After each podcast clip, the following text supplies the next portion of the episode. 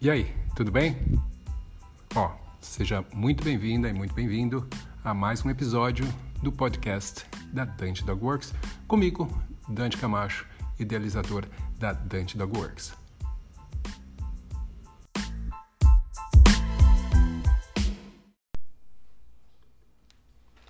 Bom dia, galera, tudo bem? Sejam muito bem-vindos a mais um Cão com Sono e hoje eu estou aqui para falar com você sobre qual é a melhor maneira para você aprender sobre adestramento de cães. Existem tantas opções que realmente às vezes fica difícil a gente conseguir escolher. Para quem não me conhece, meu nome é Dante Camacho e eu sou o criador da Dante Dog Works e estou aqui todo dia de manhã com vocês no Cão com Sono, que é essa série de lives toda manhã, onde eu falo sobre treinamento e sobre comportamento de cães, na verdade, tudo relacionado a esses dois assuntos também.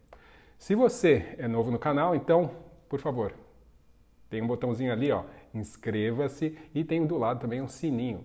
Se você apertar, você vai ver que você vai começar a receber todas as notificações de quando a gente tem vídeos aqui. O vídeo, os vídeos do cão com sono geralmente estão acontecendo entre 8 e meia, mais ou menos, entre 8 e meia e 9 horas. Ah, mas você acionando ali o sininho, você vai saber exatamente quando é que vai começar. Já tem gente entrando aqui, oi Ana, beleza?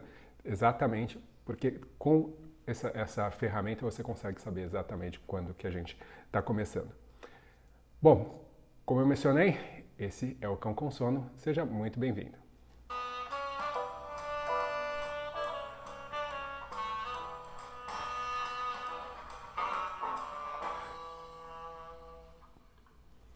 Ótimo. Então, hoje o assunto é quais são as melhores ou qual é a melhor forma da gente aprender sobre adestramento.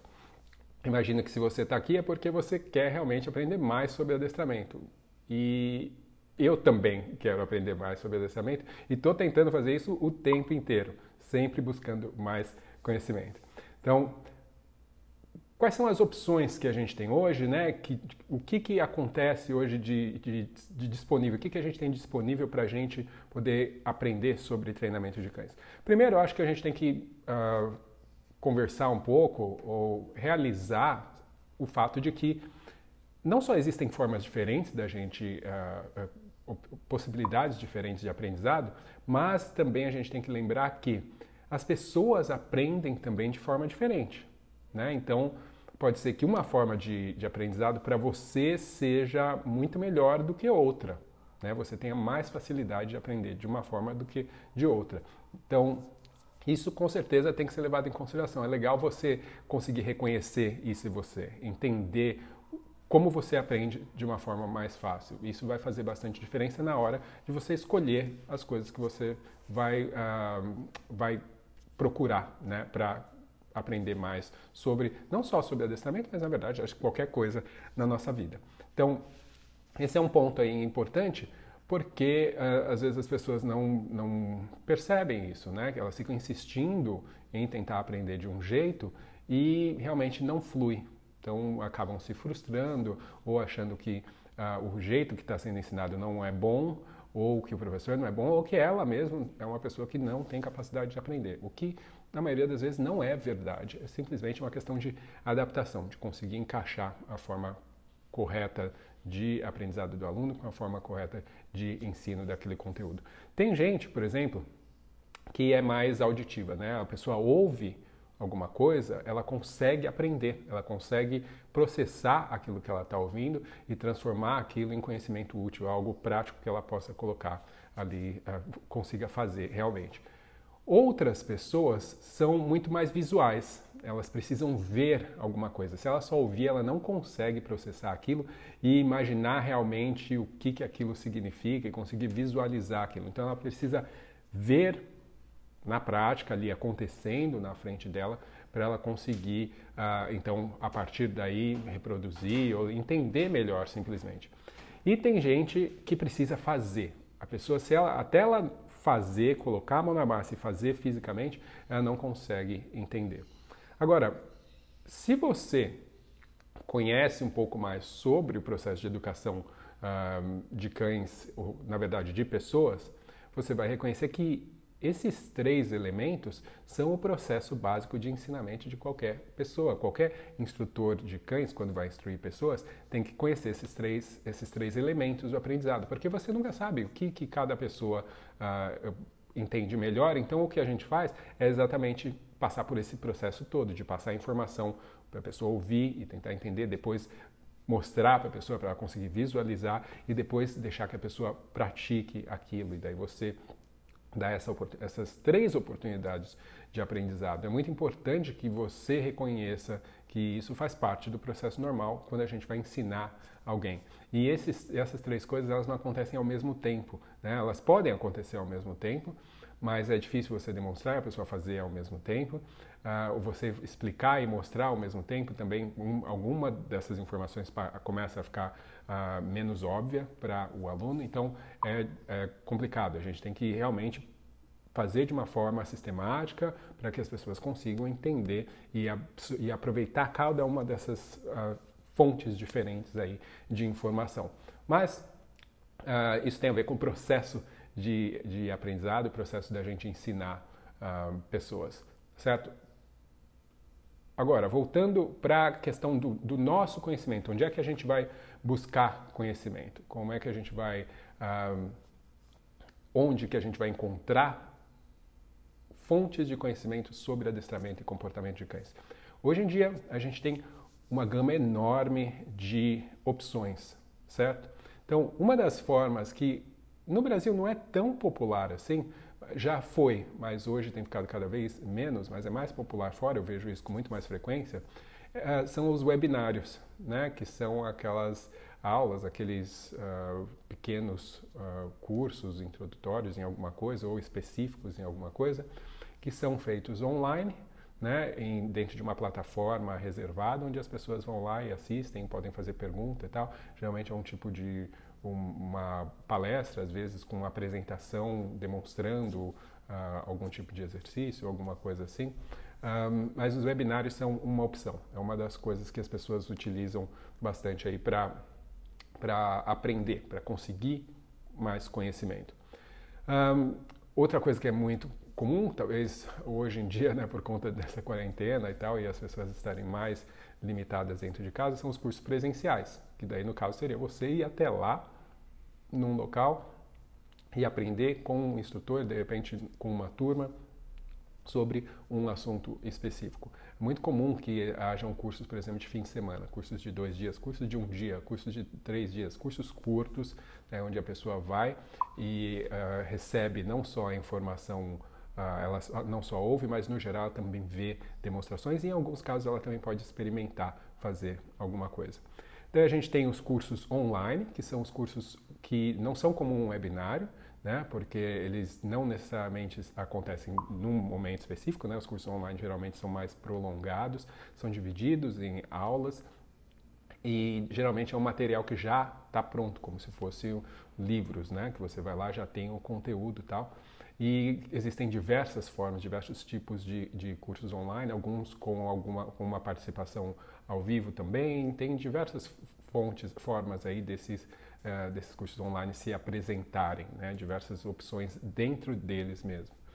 A gente tem a leitura, né? que é uma das coisas que uh, eu faço bastante, né? e hoje em dia é mais fácil ainda a gente conseguir que é a leitura através de e-books, por exemplo. Né? Você consegue ter um monte de livros dentro do seu celular ou dentro de um Kindle, fica muito mais fácil de você conseguir acessar toda essa informação. Então, essa é uma outra forma de fazer. Eu gosto bastante, eu aprendo muito através da leitura.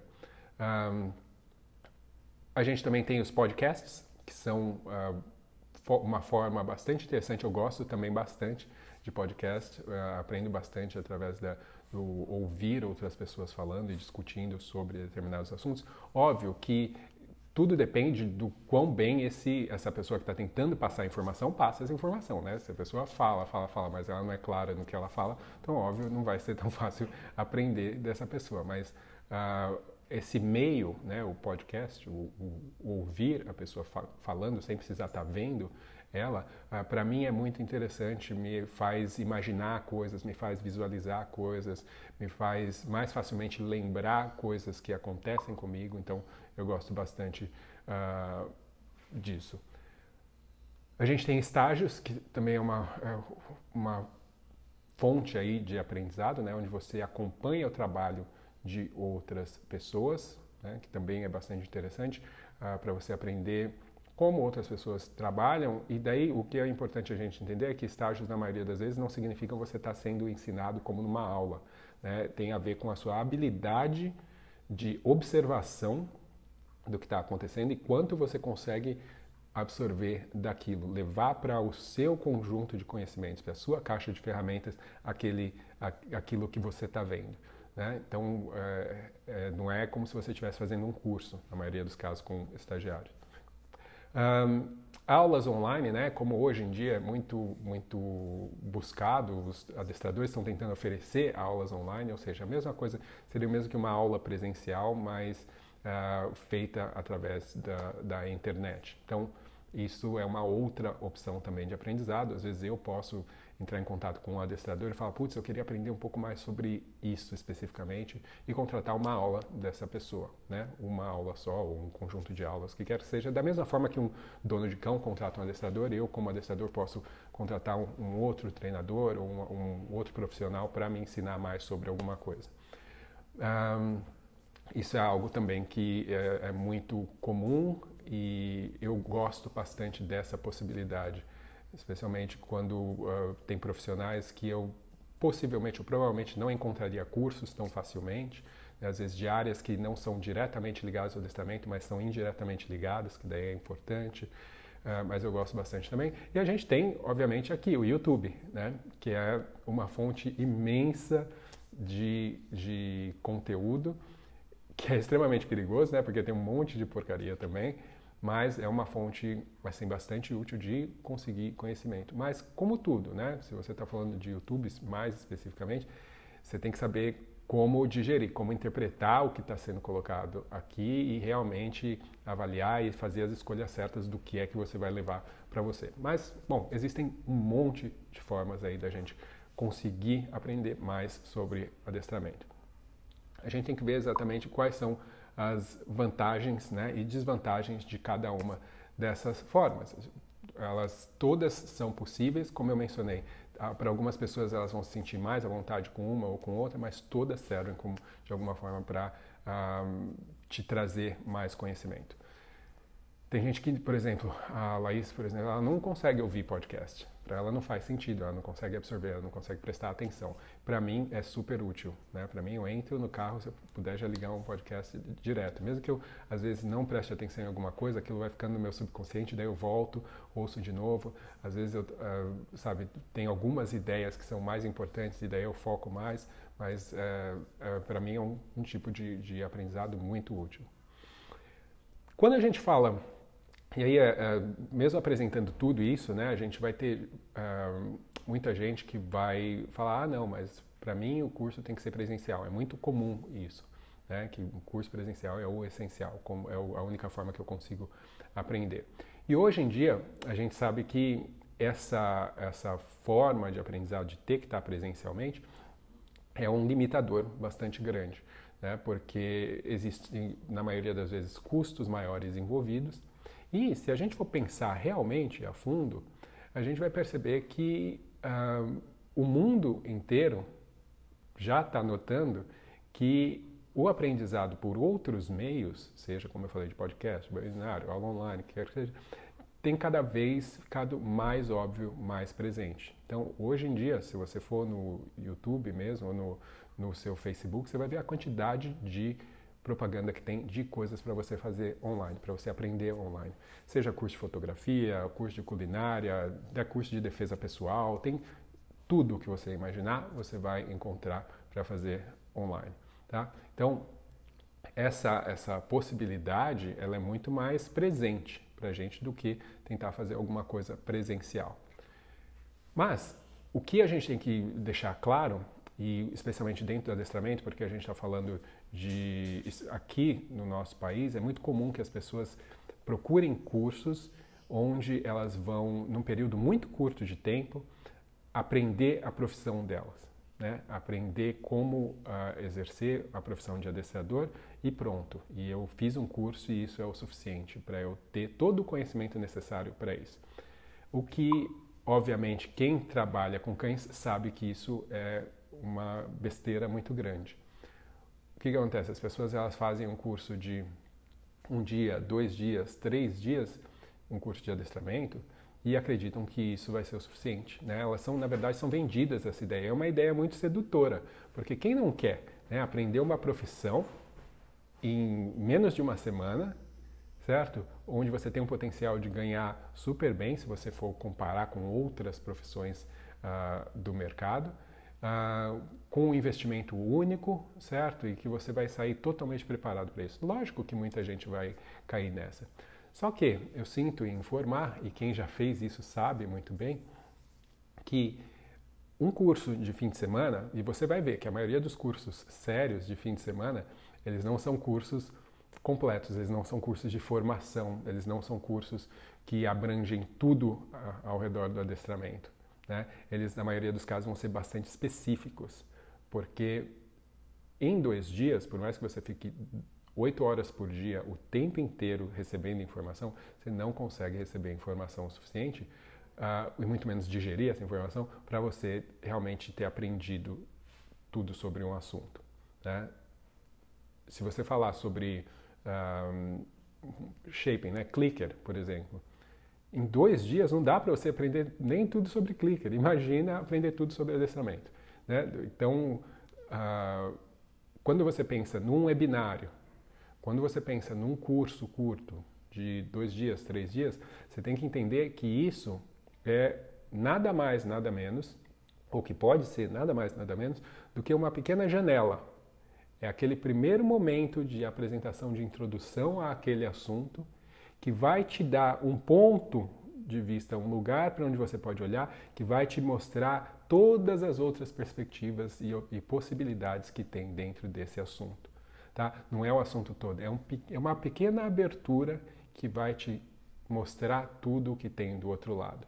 E daí depende de você ir atrás de todo esse conhecimento em qualquer que seja a área, mas aqui falando na questão do adestramento. Então, é uma ótima forma, mas a gente tem que ter ciência exatamente do que está sendo proposto na maioria desses casos.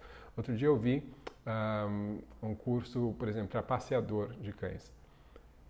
Para você fazer um curso de passeador de um dia, realmente, assim, a, a probabilidade de você conseguir uh, receber todo o conhecimento necessário e não só isso, praticar o que você teria que praticar é virtualmente impossível. Não tem como você fazer. Seja online, seja presencial, não tem como você conseguir isso. Uh, mas é óbvio, a gente acredita naquilo que a gente quer que seja verdade. E, infelizmente, muita gente ainda oferece isso e, e vende uma ideia que, na verdade, é falsa. Isso eu estou falando de cursos curtos, né, que são os cursos de dois dias, três dias. Lembra, eles vão ter que ser sobre assuntos específicos e, mesmo assim, vão ser uh, oportunidades para você conhecer um pouco sobre um assunto que é muito mais amplo. Tá? Eu fiz, uh, há uns meses atrás, um curso sobre detecção e faro. Né? Veio um, um, senhor, um rapaz da Espanha, veio dar o curso e tal. São dois dias de curso. Ótimo, curso incrível, muito bom, mas eu saí de lá, isso que eu já tenho experiência, mais de 20 anos trabalhando com cães. Eu saí de lá uma pessoa apta a treinar cães para faro e a, a ensinar sobre isso? Não, de forma alguma. Tem tantos elementos que não cabem dentro de um período tão curto de tempo e assim, isso que tinha cães lá, mostraram, né, fizeram demonstração com cães jovens, cães que não sabiam nada, como apresentar, como introduzir, mas as possibilidades são tantas, as variações são tantas, os cães são tão diferentes, as coisas são, né, que realmente é um, é um mundo. Então é simplesmente uma pequena janela para eu aprender algo sobre aquilo, para daí voltar para casa, digerir um pouco mais aquilo, tentar um pouquinho alguma coisa com os meus cães, perceber que na verdade eu não sei nada e começar, se tiver interesse, a buscar mais sobre o assunto. Não tem como. Tá? Agora, existe um outro espectro, que são aqueles cursos que são mais longos, né? Que daí a gente está falando, uh, inclusive eu fiz, organizei um curso aqui no Brasil, há um tempo atrás, que era um curso de 15 dias, que algumas pessoas que, talvez até que estão aqui, fizeram. Um, que é um curso que vem um instrutor inglês, tá? Era um curso de formação. 15 dias eu falei, puxa vida, muito legal, né? Uma baita oportunidade. 15 dias inteiros, daí vão ter aulas práticas, aulas teóricas, demonstrações, cada um vai ter um cachorro para estar trabalhando, então vai ser muito legal. Mas o que, que acontece? Em 15 dias, primeiro, que nem em 15 dias foi possível passar todo o conhecimento que é necessário para você uh, ter todo o conhecimento sobre adestramento, né? Até porque não tem como você ter tudo, mas... Uh, você conseguia receber a informação do que era necessário básico, né? você conseguia fazer um pouco de prática, mas é tanto conhecimento, é tanta coisa que não tem como você conseguir ouvir, absorver, digerir, trazer isso para fora como seu, né? colocar isso em prática, conseguir entender, se corrigir e tudo mais dentro desse período de tempo. E foi muito interessante, porque o, instrutor ele observou durante esses 15 dias o desempenho das pessoas e depois ele fez uma, uma certa, uma certa, um tipo de avaliação em relação a como eles tinham se saído. E daí deu as certificações de acordo com essa avaliação. Mas uma coisa que ele me falou depois foi que, na verdade, tudo que essas pessoas estão aprendendo agora, elas só vão realmente perceber, a ficha vai começar a cair, vai demorar ainda alguns meses, três a seis meses, até eles começarem a perceber. Porque é no dia a dia, é na hora que você está com o seu cachorro, é na hora que você está tentando ensinar alguma coisa, é na hora que você observa alguma coisa, que você começa a resgatar esse monte de informação e conseguir fazer sentido dela. Então, por mais que seja um curso longo, ele tem essa, essa questão de não ter tempo o suficiente para você conseguir aprender, né, receber aquela informação e realmente aprender ela, realmente uh, digerir, absorver, se apropriar dela e conseguir usá-la. Né? Uh, porque antes de você passar por esse processo já tem mais informação nova. Então, uh, também é uma forma diferente de aprendizado, né? outra forma que os cursos de adestramento são apresentados. É bem mais raro, né? é muito mais caro, requer um, uma que a pessoa uh, tire muito mais tempo da vida dela para conseguir fazer isso. Imagina, duas semanas, em alguns casos é menos, em alguns casos é mais um, mas é, é, acaba sendo muito mais custoso e tem essa dificuldade aí uh, de você não conseguir passar pelo processo de absorção daquilo e de um, apropriação daquilo, saber como realmente usar aquilo e sentir aquilo. Mas tem, obviamente, os prós, que é o caso, o fato de você estar totalmente imerso nisso, totalmente imerso na questão do adestramento. E isso, com certeza, tem diversas vantagens também. Agora, fora isso, a gente tem uh, as opções de. Deixa eu mostrar aqui, deixa eu ver aqui na minha lista. Um, cursos de fim de semana, né, onde a gente uh, vende, por exemplo, uma, um curso que vai ser presencial, ou que algumas pessoas podem levar o cão para fazer o curso. Eu já dei vários cursos assim, onde as pessoas poderiam levar seus cães, e tem um, qual é a função disso, né? Para a gente de repente fazer algum tipo de demonstração no curso com esses cães. E vamos supor que seja um curso de fim de semana. E se você entende um pouco de adestramento, você vai saber que na verdade durante um curso é para a maioria dos cães a pior situação onde você poderia colocá-lo para ensinar alguma coisa. Né? Então uh, você está colocando, criando uma situação onde a chance das coisas não saírem da melhor forma é muito grande, tá? E daí você pega uma pessoa que também não sabe, que está ali também para aprender. E coloca numa situação onde ela está sendo exposta, tem um monte de gente vendo e ela tem que conseguir alcançar alguma coisa. Então, ah, geralmente, ah, inclusive tem alguns, alguns treinadores que falam, quem vem com cachorro não deveria pagar mais, deveria pagar menos, porque geralmente é a pessoa que vai aproveitar menos o curso, porque ela também quando não está ali, né, nos cinco minutos que ela tem de oportunidade para uh, tentar fazer alguma coisa com o cão, ela tem que estar tá cuidando desse cão. Né? Ela não consegue estar tá 100% ali engajada com o que está sendo ensinado porque ela tem uma preocupação a mais. Então, isso é algo para se considerar. Se você pensa um dia em um curso de levar um cachorro, pensa duas vezes, tá? Porque não é uh, assim tão simples. E muitas vezes, por exemplo, você vê um, um adestrador e ele é apresentado um cão ali para ele que não tem experiência, que está às vezes assustado com o lugar, não tem, sabe, ou, ou não, mas simplesmente ele não conhece aquele cão, aquele cão está uh, uh, ali, né, chegou ali meio que não está entendendo o que está acontecendo. E o adestrador é colocado numa situação, numa posição onde ele tem que apresentar algum tipo de resultado, porque ele está sob a pressão daquele monte de alunos ali querendo ver alguma coisa. E é muito comum que, para conseguir mostrar qualquer coisa, o adestrador tenha que fazer coisas que não seriam o processo normal dele de ensinar. Provavelmente ele faria um processo muito mais lento, muito mais gradativo, muito mais minucioso, só que para ele mostrar alguma coisa ali para os alunos, para os alunos pelo menos terem uma percepção visual mínima de algum objetivo, ele acaba fazendo, uh, vamos supor, ele ensinaria um cão a seguir a mão dele sem comida, mas ali ele não consegue, então vai seguir com comida mesmo. Tá? Então, o aluno que está ali, é tudo que ele vê é aquilo, ele não vê o processo real. Então, na hora dele tentar reproduzir aquilo, o que, que ele vai fazer? Né? Não importa que a pessoa esteja falando, explicando, ah, eu não faria desse jeito, eu faria daquele jeito. Ah, eu não faria desse jeito, eu faria daquele jeito. Mas na hora que eu estou mostrando, eu estou fazendo todas as formas que eu não faria. Então, é uma situação bastante complicada, crítica para o treinador também, né? não só ah, para a pessoa que vem com o cachorro e, tenta, e tem que fazer ela ali, mas às vezes também para o adestrador que está com cães que não tem realmente uh, condições de estar tá ali e realmente aprender e mostrar qualquer coisa tão rapidamente para fazer sentido naquele, naquela situação, naquele curso. Então, é algo para a gente pensar. Essa ideia de levar cachorro para curso, a não ser que você tenha pré-requisitos para esses cães e para essas pessoas, realmente é algo que pode ser bastante ineficiente. Então, vamos supor que eu tenho um curso de um, obediência avançada. Então, obviamente que os cães que vão participar têm que de alguma forma comprovar que eles têm as habilidades necessárias para participar desse curso e que os condutores desses cães também.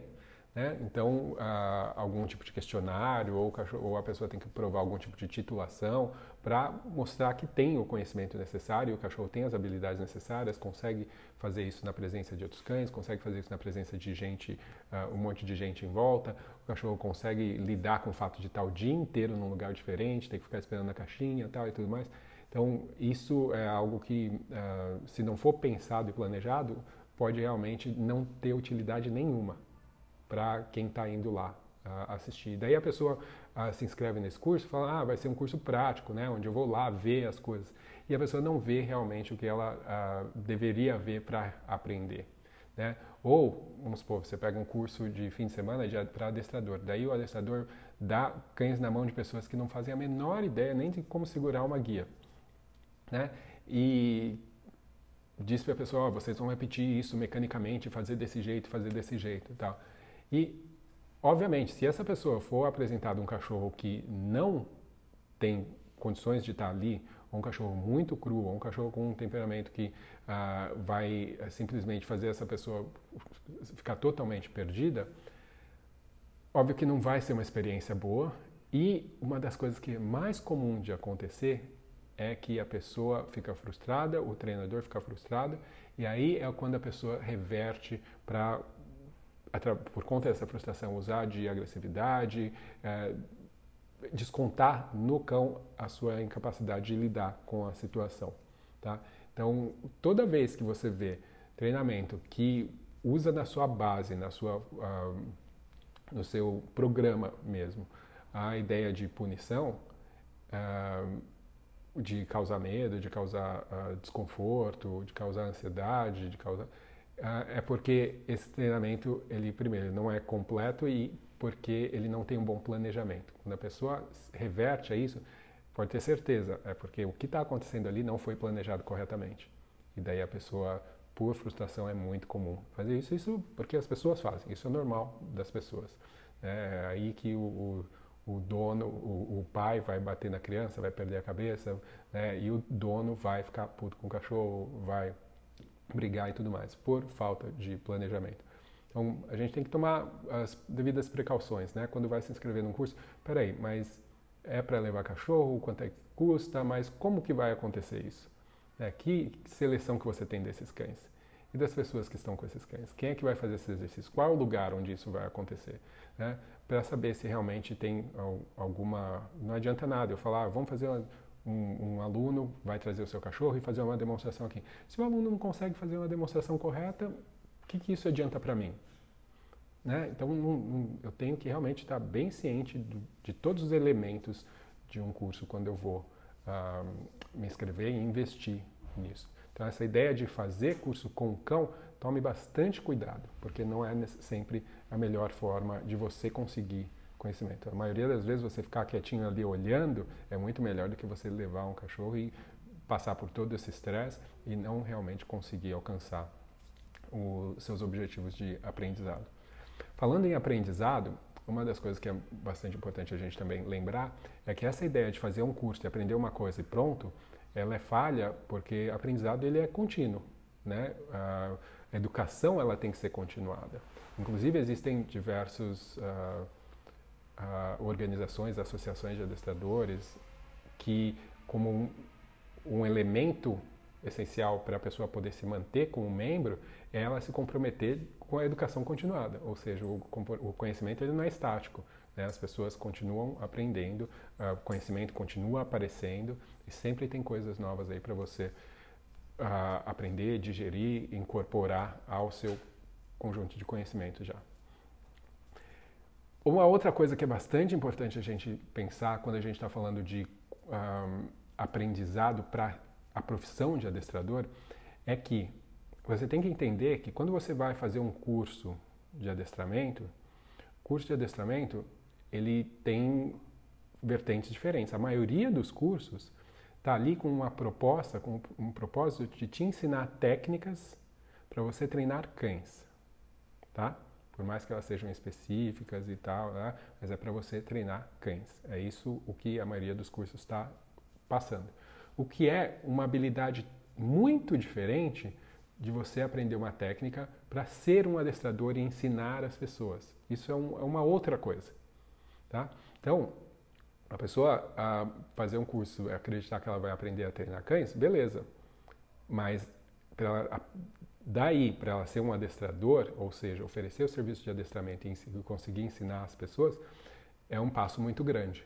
Então, uh, existem habilidades distintas aí.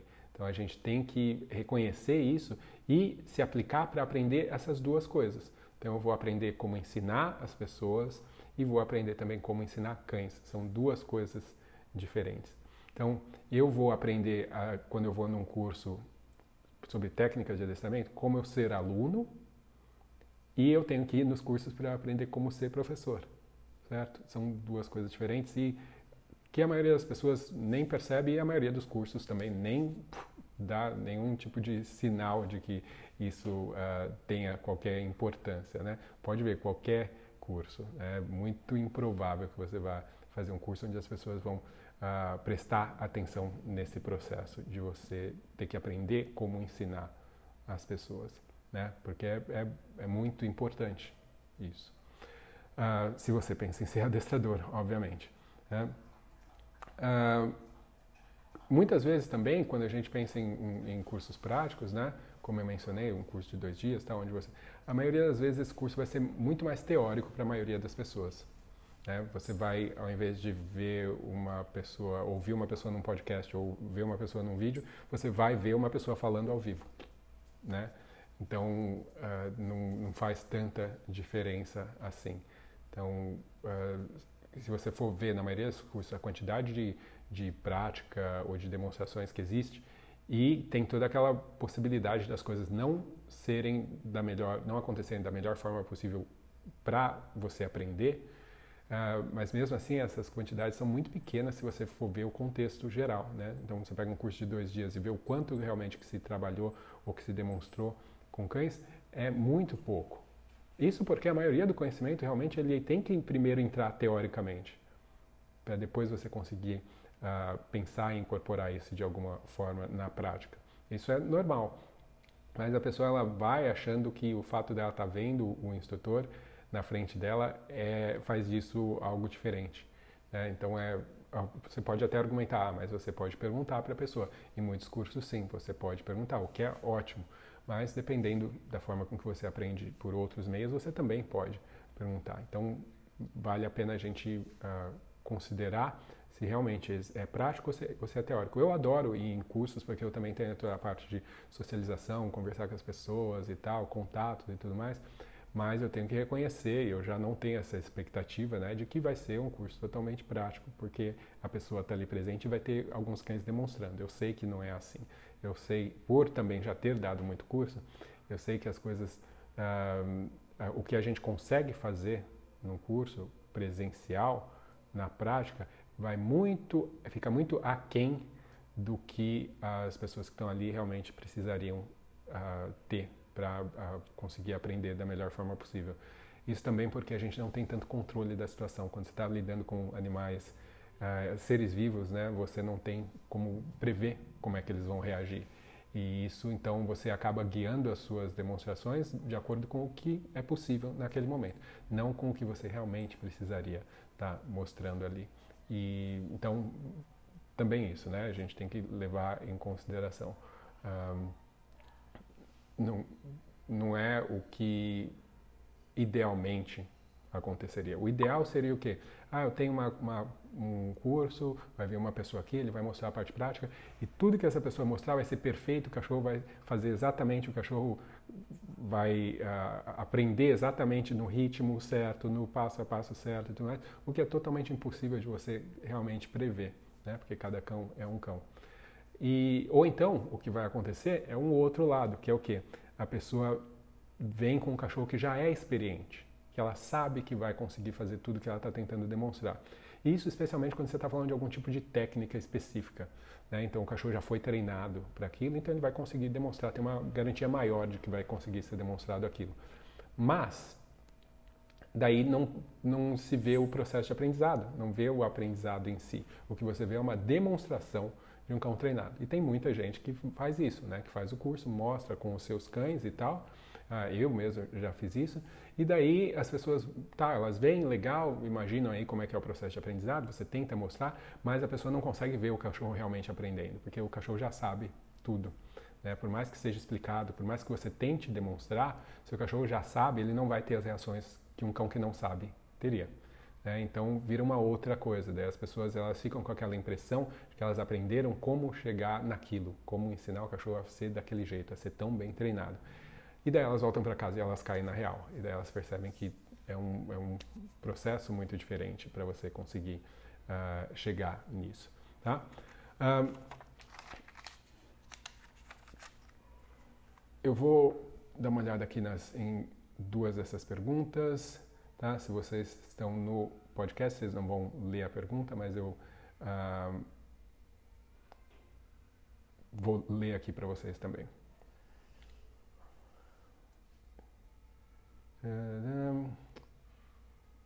Eu vou responder, Valdemar, tem uma pergunta sua aqui que não tem a ver com, com o tema da live hoje. Eu vou deixar passar essa. Uh, aqui, a Ana comentou. Eu tinha essa visão quando eu iniciei, que eu trabalhava só com o cão. Hoje em dia, meu trabalho é voltado quase 100% para as pessoas, orientando e etc. Exato, se você trabalha com cães, tá? é, realmente você percebe que você precisa trabalhar com pessoas, não tem jeito. Tá? Treinadores de cães, eles têm que continuar treinando cães, isso é importante, não dá para você passar uh, toda a responsabilidade para o dono porque uh, em algumas situações é necessário que você intervenha, que você pratique, que você mostre, que você exercite algumas coisas. Em algumas situações isso vai ser importante, uh, dependendo do, das, da logística das coisas, dependendo da, do quanto a pessoa consegue se comprometer ali pessoalmente. Às vezes o treinador participar mais ativamente é, é, muito importante. Mas o treinador sozinho, ele realmente não vai fazer a diferença que as pessoas estão buscando. As pessoas estão buscando não só soluções para os seus problemas, mas elas estão buscando uh, uma melhora na comunicação delas com os cães. Então, para elas melhorarem isso, elas têm que praticar isso. Né? Não tem jeito. Quando eu penso uh, num curso ideal, na forma ideal da gente uh, aprender, como eu falei, eu constantemente trabalho e tento aprender de formas diferentes. Eu já mencionei, né?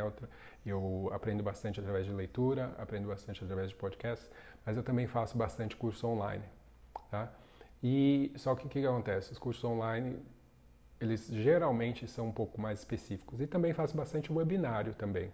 Isso é uma coisa que é, é bastante comum. Se eu for pensar agora, um, é muito frequente eu estar fazendo webinários ou participando de webinários, né? De 45 minutos, uma hora, até duas horas. Né? E geralmente é isso, são assuntos bastante específicos. E é uma, um pacotinho ali de conhecimento que eu recebo, legal, e a partir da, daquilo eu tento ampliar, aprender mais. E daí, com aquele conhecimento também, outras coisas começam a ficar mais claras. Quando eu ouço uma pessoa falar uma outra coisa, eu falo, opa, é aquilo que eu tinha ouvido ontem. Ou, né? Então, as coisas começam, quanto mais conhecimento você tem, mais as coisas vão se conectando. Mas uh, o que talvez seja a parte mais importante dessa live é a gente entender que, independente da forma que você está escolhendo aprender né, sobre adestramento, e aí eu tentei dissecar um pouquinho as diferentes maneiras, né, um, vai levar tempo. Não tem como você aprender a treinar cães e fazer isso bem do dia para a noite. Tá? Não tem como. Não é em um dia, dois dias, três dias, uma semana, um mês que você vai aprender isso. Tá? Especialmente se você é uma pessoa que não tem experiência com cães antes. Tá? E ter experiência, um, às vezes você até tem numa área específica. Vamos supor, tem gente que, ah, eu trabalhei com resgate de cães num abrigo, não sei o que, por tantos anos. Ótimo, legal. Você com certeza tem algum tipo de conhecimento que vai te ajudar numa carreira de adestramento. Mas esses 10 anos vão ser suficientes para te fazer um adestrador? Não porque são conhecimentos diferentes. E até porque também, às vezes, a gente passa muito tempo aprendendo coisas, especialmente sobre comportamento e treinamento de cães, que na verdade são, não são reais, que não são fundamentadas. Né? Então, tem muita gente que está aí há anos falando sobre a teoria de dominância e que essa é a forma que você tem que se relacionar com os cachorros. Né? Então, óbvio que isso já já está uh, mais do que provado que não é a melhor forma da gente trabalhar com adestramento ou entender a relação com os cães uh, e as pessoas das, das, pessoas com os cães. Mas uma pessoa tendo esse conhecimento, de alguma forma ela pelo menos vai ter tido contato com o cachorro, né? E pode ser que ajude, uh, mas também pode até ter o, o, outro lado, né? Ser o contrário. quando eu penso a forma ideal, eu acho que realmente tem que ser uma combinação. Né? Um, a minha proposta, obviamente, hoje em dia, para facilitar o aprendizado das pessoas, é o conteúdo online, porque tem as vantagens também da questão da distância, né? de você conseguir uh, acessar pessoas em diversos lugares com maior facilidade. É um tipo de ferramenta que não tem como as pessoas não usarem.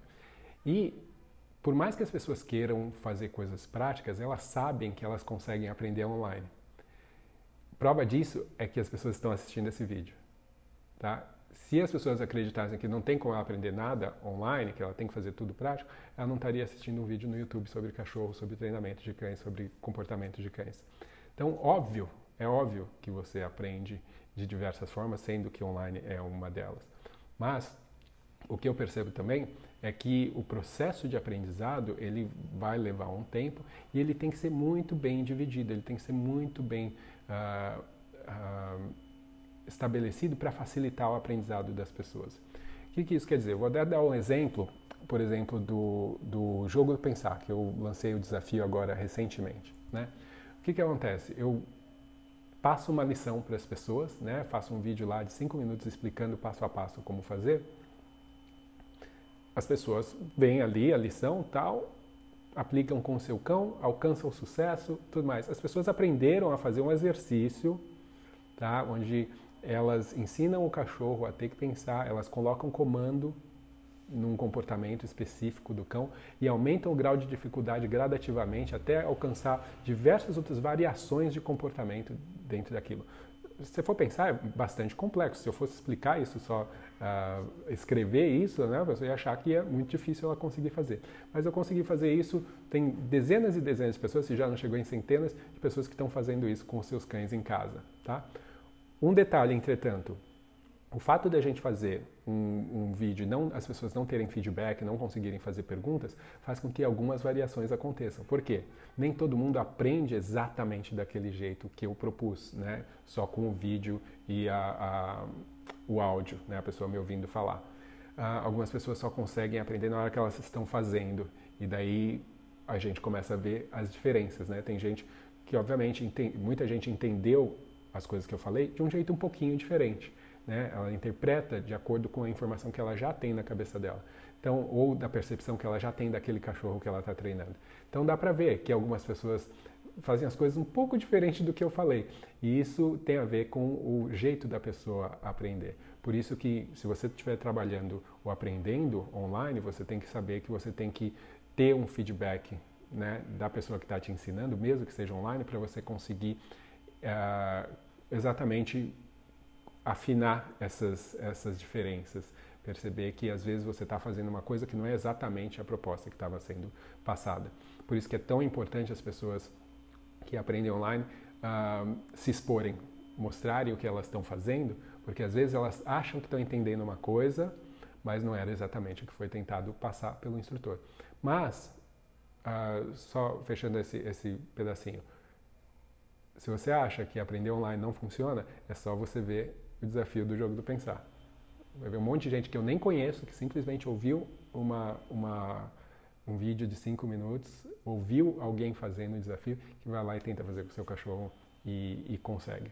Tá? Ou diversos outros vídeos que eu tenho no YouTube ensinando as pessoas a fazer, a ensinar o cachorro a sentar, ou exercício de autocontrole e tudo mais. Né?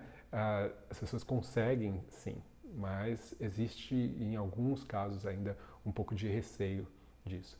Esse tempo que as pessoas precisam para aprender e esse tempo que elas precisam para receber feedback, para tentar de novo, é um tempo que, para realmente a pessoa se sentir segura, vai ser relativamente longo. Eu prevejo, por exemplo, meu curso de adestramento funcional 2.0, que a pessoa precise, para ela fazer corretamente, para ela se sentir uh, ali segura no que está acontecendo, fazer os exercícios e tudo mais, que ela vai levar de 5 a 6 meses para ela aprender sobre o conteúdo teórico que está ali dentro e conseguir expandir aquilo, porque não tem como você colocar todo o conhecimento num lugar só, mas você, como eu falei, você abre janelas.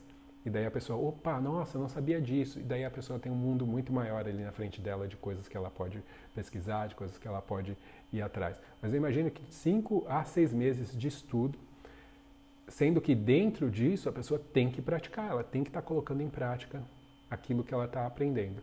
Não só falando sobre os assuntos que ela aprende, mas praticando na, ali com o cachorro ou com cães as coisas que ela está uh, aprendendo. Isso é algo que é essencial. Né? Uh, tem muita gente hoje que se tornou especialista em adestramento de cães sem realmente nunca ter treinado nenhum cão. Pode parecer estranho, mas é normal. É muito comum isso acontecer, porque as pessoas se enriquecem muito de conhecimento teórico, mas não tiveram tempo ainda simplesmente de conseguir colocar as coisas na prática. E daí, óbvio que vão chegar, vai ter dificuldades, porque uh, o mundo real é um pouco diferente, tem muitas variáveis ali. E a variável principal é aquele bicho na sua frente, que é um ser vivo, que tem opinião própria, que tem uma história própria, que tem uma genética específica. E isso é algo que uh, faz toda a diferença na hora de você transferir aquilo que você tem aqui dentro para aqui, né, para suas mãos, para as suas reações físicas, o seu comportamento no geral, que vai, obviamente, é, afetar diretamente o comportamento do cão. Até a sua forma realmente de observar as coisas né, é, é diferente quando o cachorro está presente. Né? Então você pode falar, ah, eu tenho uma fórmula tal para ensinar o cachorro a fazer xixi no, no, no, lugar certo e tudo mais. Mas aí na hora que você vê aquele cachorro e a coisa está acontecendo, você está naquele ambiente e tal, é, não é tão simples assim. Né? E isso só através da repetição, experiência, que você consegue realmente ah, se apropriar desse conhecimento para conseguir usá-lo depois. Tá? Um, novamente, quase 50 minutos aí de live. Um, eu vou deixar aqui alguns segundos para vocês colocarem a pergunta se vocês tiverem. Se você está assistindo o seu vídeo, eu peço para você dar um joinha, porque isso ajuda a gente aqui faz o YouTube gostar mais do nosso vídeo. Dá um joinha. Uh, se você não gostou, você também pode dar um joinha para baixo, não tem problema. Uh, mas sendo agora ou sendo mais tarde, se você estiver vendo esse vídeo mais tarde, ou se você estiver no podcast, pode colocar aqui nos comentários mesmo, uh, ou entrar em contato pelo direct no, no, no Instagram. Uh, o que, que você acha? Né? Você concorda com isso que eu falei ou você acredita que tem outra forma de aprender ou uma forma específica de aprender que é a melhor? Tá? Ou talvez que você acha que é a melhor para você, que você uh, absorve as coisas melhor e, e que funciona melhor. Um, eu acho interessante né, conhecer um pouco a opinião das pessoas em relação a isso. Né? O que, que você acha que é, que é o, o, o ideal, no caso, para você ou no geral para o aprendizado sobre o adestramento? Tá? Um, o assunto de hoje então foi o, a melhor forma, né, as melhores maneiras de aprender sobre adestramento. Eu falei sobre as diversas possibilidades que existem, as diversas maneiras diferentes das pessoas aprenderem, né, que não é igual para todo mundo e algumas pessoas aprendem melhor de uma forma ou de outra. A importância da gente conseguir entender que adestramento, aprender como aluno é diferente do que aprender para ser professor, são coisas completamente uh, diferentes, são distintas e a gente tem que entender, aprender uh, essa diferença. Um, falei sobre as diversas modalidades, vantagens e desvantagens, a questão de cursos online, cursos presenciais, webinários, uh, podcasts, cursos mais longos, cursos mais curtos, o que, que isso implica. Né? E isso acho que é, é interessante a gente sempre estar tá se perguntando, estar tá revendo. Né? Inclusive falei sobre a questão de ter ou não cães presencialmente, levar um cão para um curso, o que, que isso significa. A maioria das pessoas que o faz, ou faz porque tem um cão que tem certeza que vai conseguir sair bem dentro daquela situação, ah, que vai conseguir eh, lidar bem e absorver coisas o suficiente naquela situação, ou pessoas simplesmente que desconhecem. Né? A maioria das pessoas que leva cães para o curso não faz a menor ideia, vai na esperança de que vai ser ótimo e o cachorro vai sair super bem, mas realmente é porque ainda não conhece o suficiente sobre cães, ou sobre seminários, ou sobre o seu próprio cão, para entender que aquela ali não seria a melhor opção para ela. Né? Então, realmente é muito comum a gente ver pessoas frustradas, levando seus cães e acabando frustradas porque a coisa não acontece exatamente do jeito que ela acharia, que ela acha que deveria ter acontecido. E é, mas é normal, cães é, é um, é um outro aprendizado que você acaba de ter ali se isso aconteceu com você em algum curso. Um, aí a, a Marcele comenta aqui, ah, por isso achei show a mentoria. A Marcele participou da mentoria, acompanhou aí a mentoria do curso de reatividade, essencial de reatividade também que a gente tem. Ah, foram 12 semanas de mentoria, onde a gente fazia a mentoria aí todas as semanas comentando sobre diversas coisas relacionadas ao programa e ao processo mesmo de treinamento das pessoas. Então isso foi bastante interessante também. Um, sim, quando você é, tenta pôr em prática, o cão não funciona como você esperava, aí acho que você consegue aprender mesmo é colocar em prática toda aquela bagagem teórica que você absorveu. Isso, você, eh, muita gente, Viviane, uh, tem essa dificuldade, né, de levar aquele conhecimento teórico para a prática depois. Né? Então, na hora mesmo, a gente não consegue muita gente. Né? Você vai se frustrar, você vai ver não funcionar, e daí, se você tiver essa consciência de parar, de tentar rever o que aconteceu e entender, daí você vai conseguir colocar ah, em prática aquilo que você tinha ah, aprendido antes. Né? No adestramento funcional, agora, o 2.0, você vai ver que tem um, um um módulo específico sobre teoria do aprendizado, que fala exatamente sobre como funciona a questão do condicionamento dos cães, as formas diferentes de se condicionar cães, todos os efeitos que existem né, durante o, o, processo de condicionamento ou mesmo de extinção, as dificuldades de bloqueamento, de sombreamento, o que, que é o princípio PREMAC, são vários elementos da ciência do adestramento que é difícil você conseguir perceber enquanto você está treinando. Isso tem que ficar muito fluido na sua cabeça para daí você conseguir na hora de treinar perceber ah é isso que está acontecendo ou é aquilo que está acontecendo e daí conseguir modificar o seu treino para conseguir alcançar o sucesso.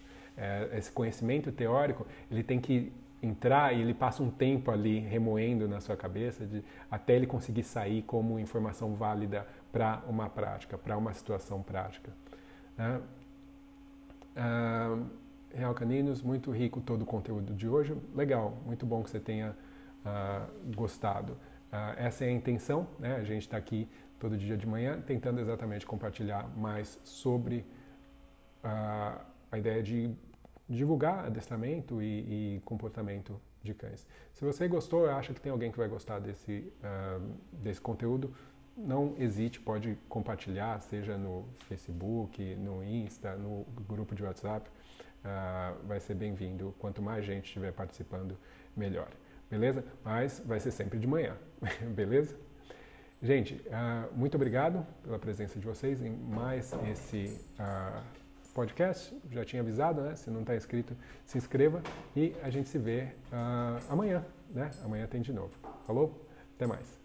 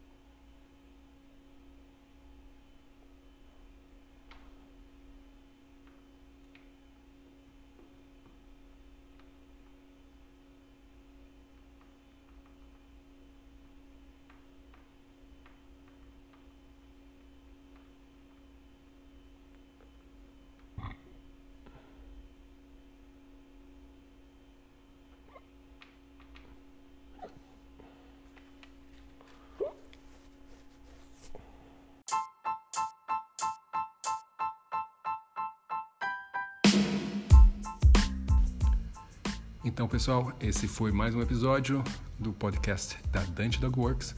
Espero que vocês tenham gostado. Se vocês querem mais informações sobre a Dante Dog Works, sobre os cursos da Dante Dog Works, é só entrar no site www.dantecamacho.com e lá você vai saber um pouco mais sobre mim, sobre a minha história e também sobre os cursos aí que a gente tem disponível. Eu espero vocês no próximo episódio, então, até mais, um abraço.